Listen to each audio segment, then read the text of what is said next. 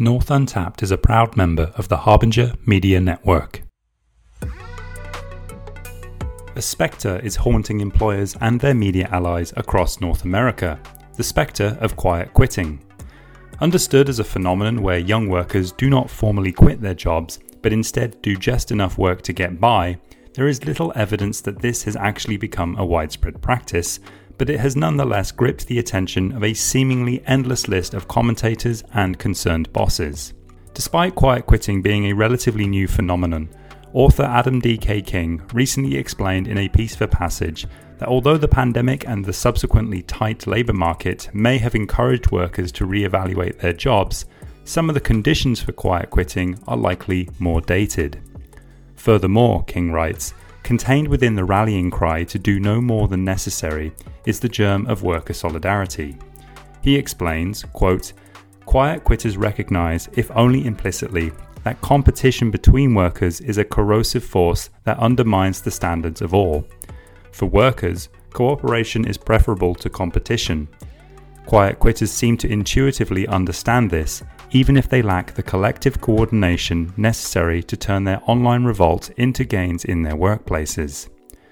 I'm Alex Cosh, managing editor of The Maple, and this week I'm pleased to have Adam on the show to discuss the quiet quitting phenomenon and what it means for workers.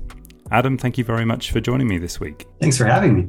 Uh, so, we should note that Adam's piece on quiet quitting is part of his uh, newsletter called Class Struggle, which is available at Passage.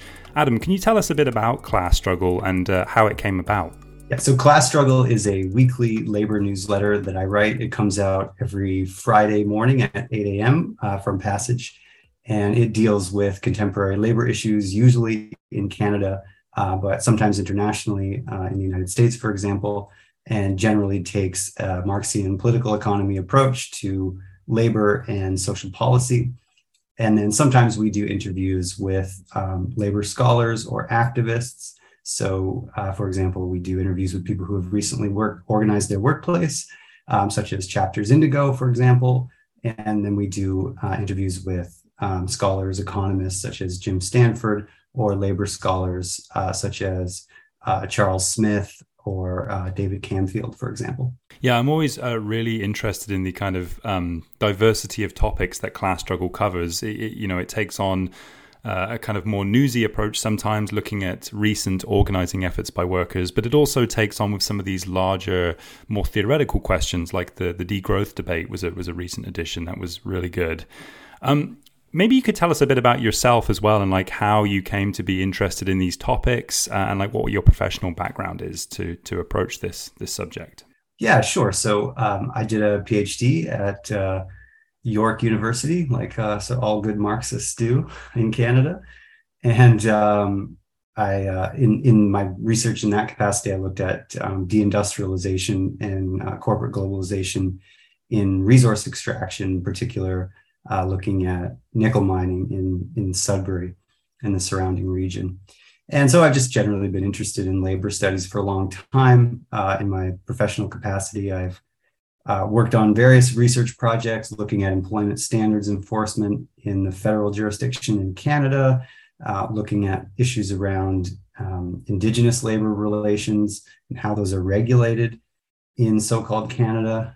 Um, and then uh, I also uh, work in the labor movement um, as a as a researcher professionally. So, coming over to this topic of uh, quiet quitting and the the, the big panic that it seems to have provoked. Um, so, how did this all come about? Like, when did it start, and how did this term become popularized?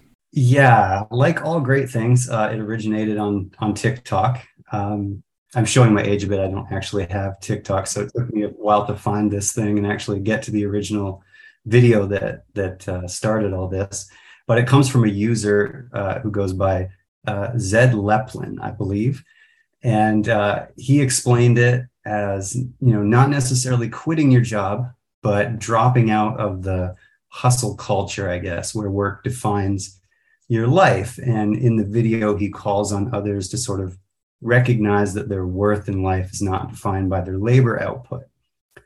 So it seems to have taken off from there, uh, particularly among uh, young workers.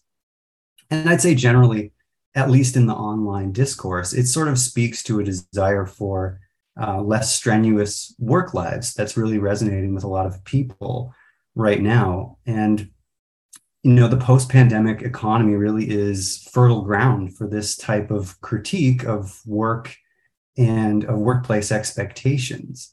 Um, we already know from studies, you know, going back decades now, even that so-called workplace satisfaction and engagement are really low, uh, especially among new labor entrants. A lot of people are really dissatisfied with their work. And the tight labor market that's followed the pandemic has given workers new opportunities to express that and in some cases exercise power. And you know, on the other hand, it's likely encouraged bosses to intensify work. So we're hearing all kinds of stories about increasing reliance on overtime, for example, which is unsurprising. You know, if you have a lot of industries, um, low wage service work, for example, where employers are having to compete for workers for the first time in a very long time, uh, one of the ways that they deal with that is by intensifying the work for those that they do have. And you know, although nominal wages are rising at a fairly healthy pace, though they're still being outstripped by inflation, um, the data shows that you know employers really aren't raising wages anywhere near enough to attract the required labor. So in that kind of context, you know, workers' expectations grow. And I think that's generally good news. So I guess it filtered that, you know, we have these material conditions that you've outlined that have like created real changes in the workplace. Uh, it made it onto TikTok. And now we have uh, these commentators, some of the, the responses and reactions that you uh, documented in your piece. Can you tell us about some of those and like what the kind of spectrum of mainstream response has been to this phenomenon? Yeah, I think this has been interesting. You know, as I say in the piece, the attention that quiet quitting is getting might be in part a reflection of you know the late summer slow media cycle but you know they need something to write about in late august but there's also been, you know, an interesting attempt to frame this as, you know, a generational conflict, which is nothing new. I mean, you can go back decades and find similar kind of moral panics about the fortitude and work ethic of young workers. This is common. Um, but what I would call the the employer reaction so far has been especially interesting, if somewhat predictable. So, of course, you have figures like Shark Tank's Kevin O'Leary, uh, calling quiet quitters losers and telling bosses to fire these people outright before they infect their workplace culture like a cancer. Um, you know, the thinking here, I guess, is that workers should put every effort into increasing the profits of people like O'Leary. um, but then there's also been sort of what I would call like HR type responses, essentially a warning managers and bosses that that they'd better address workers' concerns if they want to retain skilled staff and, and maintain productivity. So, you know, insofar as you think HR is a benevolent force, you know, I suppose that isn't terrible, but I'm not terribly hopeful about this because, you know, there might be some sort of mo- momentary reprieve for higher paid office workers or something like this. But the second that the labor market starts to slacken at all, you're going to see any type of new frills kind of go out the window. Employers can dispense with that stuff when they no longer are dealing with a tight labor market. And then on the other hand, you've got some more, I don't know, I guess you call them enlightened entrepreneurial takes from people like Arianna Huffington, the founder of the Huffington Post, who is now some sort of tech CEO and self-styled, I don't know, lifestyle guru, I guess. Um, she wrote this widely read piece on LinkedIn that basically argued that quiet quitting amounted to, in her words, quitting on life, um, suggesting that workers uh, should, you know, find themselves in their work, a kind of lean-in approach. And she claimed actually that the tight labor market is the perfect opportunity to, you know, find your passion. If you don't like your job, just quit it. And as I say in the article, I mean, this is typical neoliberal mantra stuff, right? It's an individual solution to the collective problem of dissatisfaction with the contemporary workplace. We can't all quit our jobs. If we did, you know, who would pick up the trash and care for the sick? The fact of the matter is that most workers have next to no say about their work or how their workplace is organized. And when the conditions arise, like a tighter labor market, for workers to say something about it, they tend to do that. So, like you, your piece notes that there isn't actually really any hard evidence at this point that this trend is especially widespread. Um, like it, it, was popularized through TikTok, so we, we we don't really know how many people are engaging in this activity. And then I guess like how would you even measure that? I suppose is is, is another difficult thing to to approach here. Um, but it does follow other workplace shifts that have happened. You mentioned the the so-called Great Resignation that has taken place over the past uh, few months and couple of years. Um, could you describe? You've already mentioned this kind of tightening labor market as, as being a factor in changing the nature of work, but how does that work? Like, what what does that mean? A tightening of the labor market, and what does it like? Uh, how does it impact work in practice? Right. So, I mean, I think what's going on here has really kind of been percolating for a while. And, you know, through something like quiet quitting, it's largely symbolic and likely not widespread but you know i would say that it does point to something real that's that's going on here that's underlying it. I mean to go with the general sort of tiktok uh, you know vibe here you might call this a vibe right? It's not uh, not something that we can necessarily measure at this stage. Um, off the top i do think it for some context, it's important to point out, and I keep trying to drive this home in various pieces that I've written and to anybody who will listen, that there's actually been no great resignation in Canada. This was a US phenomenon last summer that was interesting. This record number of quits, you know, the quit rate went way up. But in Canada, that's never been the case. In fact, the job changing rate or the job leaving rate, which Statistics Canada measures in the labor force survey, and that's the jobs report that comes out every month. They've been showing for a while, like before the pandemic, that this was on a downward trend in Canada. On any given week, it's roughly three to four, three to four percent of people leave their jobs, which is you know at an historic low. So you know, it's kind of uncertain why that is. Some people have speculated, you know, union density is higher in Canada, so maybe people stay in their jobs and fight for more rather than quit. Um, I'm not entirely convinced by that argument. You know, other people have said, well, maybe, maybe employers here are just a bit more responsive, more likely to raise wages and offer other kinds of in-work benefits to keep people around again, I don't know. There's not a lot of evidence that Canadian employers are like that much more generous than American employers. So it's it's difficult to tell why exactly this is the case, but it does sort of suggest that there is a bit more potential here in Canada for workers to um, put the pressure on in the jobs that they have. So there's there's a couple of things I guess to note as as background in, in addition to this dynamic. For one thing, the fact that pandemic income supports were more generous here. I mean, they weren't, they could have been much better, but they were still nevertheless pretty good. CERB and then CRB that followed it. There is quite a bit of evidence that shows that workers took that opportunity, that little bit of financial breathing room that they had for the first time to reevaluate their career prospects, to up, uh, upgrade their skills or retrain. And when things opened up, there was um, an uptick in demand for things like higher wage, salaried professional jobs. So a lot of people who maybe were stuck in in service sector or low paid jobs before actually moved up the income ladder, moved and had you know significant job mobility. So that's one thing to consider. And then when you convi- combine this with the fact that there was a ton of pent up demand for services during the pandemic, right? We were all at home, couldn't go to a restaurant, get your haircut, whatever. Suddenly, when everything opens, you get this unique labor shortage in particular sectors of the economy. So, as I've pointed out before, sometimes what's being called a labor shortage is not actually a labor shortage. Like the amount of labor available might have stayed the same, but the demand went way up. so just because you can't meet the demand, it's, I mean, technically, I guess that's a labor shortage, but not necessarily if you consider it against the dynamic of having been in lockdowns and then have this pent up demand uh, that's released during a reopening. So that is also playing into this. And then, of course, you have these really impressive um, organizing campaigns that are going on um, at Starbucks and Amazon in the United States, though it's not entirely confined just to them.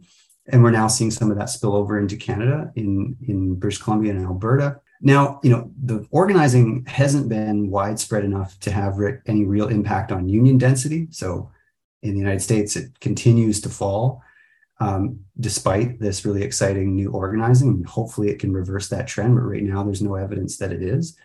But we do know that things like union favorability are way up. Everyone keeps citing this statistic in the United States.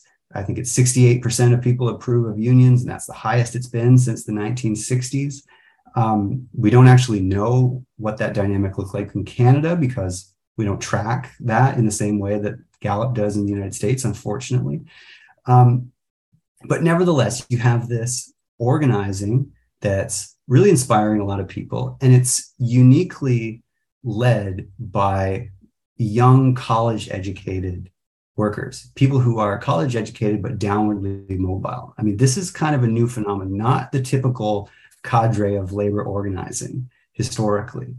So, you know, these are people who are, you know, college education just hasn't panned out in the way that they suspected. Maybe they're carrying substantial student debt.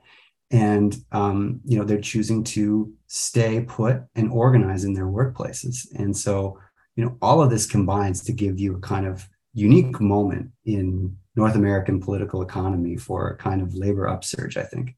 Super interesting. Uh, so much to, to consider there, and I, I so much nuance to, to some of the headlines we see about this uh, the, these changing trends over the past couple of years. I'm interested that you know that the you know a lot of this uh, union uh, efforts has been driven by college educated people. Um, I'm kind of curious in, in terms of the the quiet quitting trend. I mean, obviously we don't know where it applies because we we don't have any hard evidence tracking it. But like, do you get the sense that this is more uh, a, a, tactic, I suppose, that could be employed by you know more work from home, office job type people, or could this also apply to people in say the, the retail sector or the food service industry, where you know we might imagine management to be more you know immediately on hand than if you're working at a laptop from home, like, and and how might these two work environments, um, you know, pan out with uh, with a quiet quitting uh, factor? Yeah, I mean, insofar as we're talking about something that's difficult to measure, it is tough to say.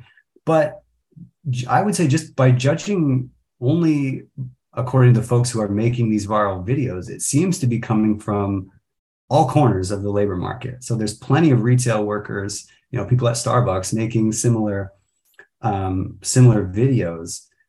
And I don't think that should surprise anyone. I mean, one thing to note is that this whole Arianna Huffington idea that you kind of like take on the workplace culture and you lean into it and you sort of find yourself in work. I mean, that has permeated the entire uh, labor market, right? I mean, you're not a worker at Starbucks, you're a partner and you should believe in the brand and all of this kind of stuff. So there is a kind of expectation that you bring more than your labor to the workplace you know you bring your heart and soul and all this kind of stuff. And i think what you're seeing is that a lot of people are like well no actually this is where i just bring my labor. I'd like to leave the rest of me at home. Um, so it's not surprising that it's that it's fairly widespread again insofar as we can tell online. Um, and then there are all kinds of public facing jobs where there is just record levels of overwork and burnout.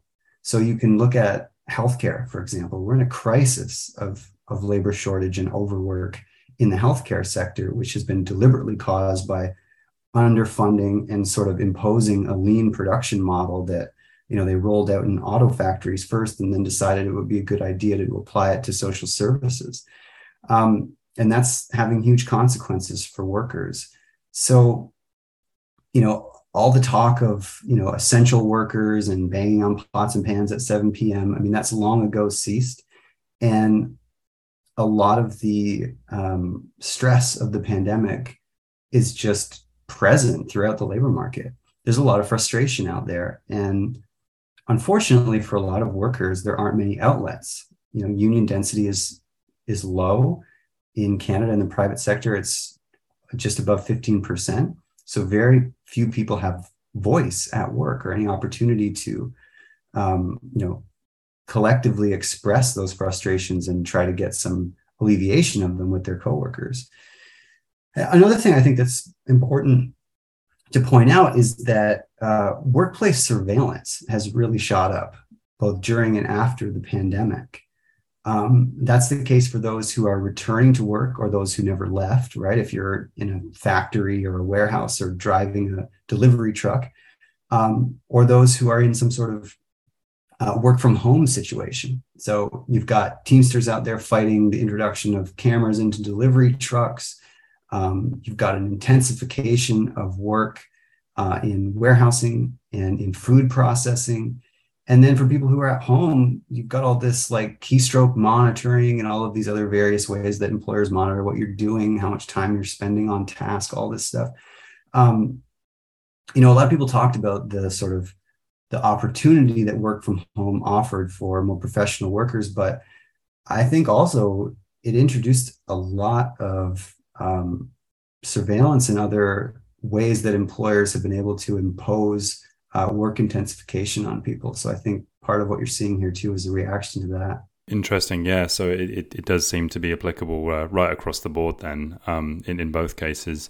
You also know in your piece that like those who are engaging in quiet quitting are not necessarily protected from being fired uh, under the law, uh, and especially if they're not in a unionized workplace. Tell us more about that and like how they could become protected uh, to, to engage in this kind of tactic. Yeah, well, as as I and a lot of others actually have pointed out, quiet quitting is sort of like an individual expression of a common union tactic called work to rule, uh, which is where union members basically only work um, according to the contract that they have. They only do the work that's stipulated in their contract, nothing more. So you uh, frequently hear of, of teachers uh, using this uh, when they're at a bargaining impasse with their employer. So they'll maybe they'll grade papers, but they won't put comments, or they teach their classes, but no extracurriculars, that kind of thing. The difficulty is that for non union workers, there's virtually no protection against being fired in Canada. I mean, even for unionized workers who might engage in strike activity, that right, which work to rule is actually considered a type of strike activity, the right to do those sort of things is very, very limited. So, you know, it's only when a collective bargaining agreement has uh, expired and you've gone through your cooling off period and you've had mediation and all the rest of it can you actually take that collective step of, of uh, withdrawing your labor? So it's very limited but for non-union workers very very little protection from being fired. So your boss can essentially fire you for any or no reason um, as long as you were given the required notice period or pay in, in lieu of that notice period. And so those notice periods, they vary from province to province and depending on how long you work there. But that's the basic uh, structure of protections from firing in Canada. The labor law scholar uh, David Doorey had a, has a joke that he uses all the time that your boss could fire you if uh, you're a Leafs fan and he's a Habs fan. Like there's nothing to protect you. It doesn't matter. No, no reason is necessary. Um, it's only for federally regulated workers and workers in Quebec that have what are called unjust dismissal protections. So basically, there has to be some sort of cause for your firing. Or if you're in Nova Scotia and you've worked somewhere for 10 years, then it kicks in. But for everybody else, which is the vast majority of people, no protection from being fired. So I wrote a piece on this a couple of weeks ago. And basically said that you know this should be a central demand for all, all labor activists. I think um, you know not only would it give more workers power and ownership over their employment, which is a good in of itself, but it would likely add a layer of protection for workers who are seeking to organize unions. I mean, yes, it's illegal to fire someone for attempting to organize a union, but it happens routinely. So some greater protections certainly wouldn't hurt. You seem um, relatively optimistic about the, the potential for, for quiet quitting to be, you know, a, a tool for building worker solidarity and in turn uh, for fighting for better working conditions. Um, explain your thinking here and like how it maybe differs from some of the more, you know, cynical uh, attitudes towards uh, the potential of quiet quitting. Yeah, well, I mean, as a writer, one has to remain somewhat optimistic so as to not depress your readers weekly. uh, but I would say, yeah, that I'm cautiously optimistic. Um, you know, as I wrote, I, I see the quiet quitting discourse as basically emblematic of these wider trends that we've been talking about. You know, a renewed interest in unions, uh, new waves of organizing in workplaces that have been typically hard to organize, um, and you know, a willingness to fight back on the part of many currently unionized workers in the face of uh, you know the highest inflation we've seen in decades. So, all those things are good, good signs. Um, on the other hand, I guess we shouldn't overstretch the facts too much. Um, the labor movement has taken a just terrible beating over the past four decades. And, you know, governments have basically either been indifferent or actively engaged in that beating. so we've got a long way to go to dig ourselves out of that hole. But on quiet quitting specifically, what I argue in the piece is that there's at least a recognition, if only implicit, that you know this thing like to address all these problems in the workplace leaning in or hustling they're not going to cut it right trying harder than or working harder i should say than another worker at your job or trying to outcompete them uh, is not only a dead end individualized strategy but it's also corrosive in the sense that it simply compels everyone else around you to compete with you. And it's in workers' interest to cooperate with one another, to fight their employer, to you know improve their pay and working conditions, to get the things that they need to make life better, uh, competing with each other for a shrinking piece of the pie, and that gets us nowhere. And a lot of this, uh, a lot of the conversation that we're seeing around this new trend, you know, seems to be kind of born out of uh, internet ephemera, uh, which we know tends to uh, tend to come and go pretty pretty rapidly. And we've seen, you know, workplace uh, internet fads come and go. Like it, it's something that looked promising and then kind of washed away within the next week. Um, so, how do workers transform this, uh, you know, quiet quitting trend into an actual material long term change rather than just being forgotten as another viral meme or internet fad? Yeah, well, you know, on this, I might suggest that the causation kind of goes in the reverse direction. The fact that you know you have all kinds of workers who are organizing and and fighting back is really part of the reason that we're talking about something called quiet quitting. So I would say, you know, now's the time, strike when the iron's hot, because this tight labor market isn't necessarily going to last. I mean, we have every indication from the Bank of Canada that they don't want it to last. right? They're very concerned that it might last, right? Even though there's no evidence whatsoever of a wage price spiral, that is, that wages are driving inflation, they are still adamant that preventing, you know, uh, inflationary expectations from getting embedded uh, through wage increases is you know a top chore for, for the bank. That you have the governor of the bank of canada out there telling employers don't give in to wage demands like explicitly saying this. So it's not going to last necessarily and there doesn't seem to be a lot of commitment either on the part of uh, you know the federal government to maintain the kind of fiscal stimulus that might uh, encourage you know a stimulative recovery. I mean it looks like they're perfectly willing to abandon it as well. So you know I could be overextending the argument a little bit about how promising quiet quitting necessarily might be, but I think generally, you know, the context of the tight labor market and the current sort of structural advantage that workers have is a good way to understand it. And so my hope is that workers, whether they're actually quiet quitting or they're just sympathetic to the idea of it, um, start to talk to their coworkers and think about what it would take to unionize their workplaces. Um, a while back for uh, Struggle, I did an interview with one of the organizers who unionized uh, Chapters Indigo location in Toronto. And one of the things that she made clear and reiterated is that it all started with basic one on one conversations, right? Frustration at work, you go out for a drink after or to just kind of vent with your coworkers. And the next thing you know, they're talking about, you know, well, actually, what would it take for us to certify a bargaining unit here? And try to address these things. And if you read any of these pieces on Starbucks organizing victories in the United States or in BC and Alberta, it's the same, right? People started by basically just sussing out who's supportive of this thing, having conversations, uh, figuring that out, and then reaching out to uh, a union in your sector or reaching out to a local local labor council or a provincial labor federation if you're not sure um, which unions represent workers in your sector, your industry, so that they can point you in the right direction.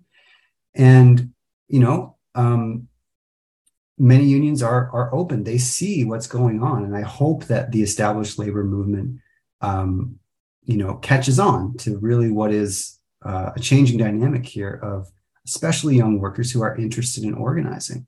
You know, just this week I read Sephora in Kamloops, British Columbia, uh, just organized, right? I mean, that's a great victory. Here's a, um, you know, what a retail store basically, but you know, it's highly, highly profitable. It sells high-end products. The markup is big, uh, but because they're retail, quote unquote, they pay low wages and they generally get away with, you know, treating people as expendable organizing a union there is fantastic. And British Columbia, you know, they recently reintroduced card check certification. So instead of having to collect your union cards and then have a vote, you just have to collect the cards. Now, 55% of workers in the workplace sign cards, you've got your union. So that opens new opportunities there as well. You know, card checking uh, certification is really important reform. We used to have it here in Ontario up until Mike Harris got rid of it in the 90s. Getting that back would be fantastic uh, and would only aid these efforts to organize in, in retail and in other sectors that are, that are difficult to organize. So I think there's tons of potential um, to build on this. And, you know, like I said, I really hope that the established labor movement can find ways and is willing to support uh, what's going on and, and to help young workers uh, and all workers really grow the labor movement. Well, thanks so much for, for joining us this week, Adam. That's a lot of uh, really interesting uh, information and important insights there. Are there any resources or places listeners can go to find out more about this stuff? Well, I mean, I would always point them to uh, rankandfile.ca um, as a great uh, labor uh, resource, labor journalism resource. And then if you're in a workplace and you're trying to organize, like I said, one of the first and best things to do is to reach out to either a union in your sector or a local labor council or provincial labor federation because there are great staff on these things who will point you in the right direction and uh, hopefully help you get the resources you need to get started organizing. That's great. Thanks so much, Adam, and uh, take care. Thank you.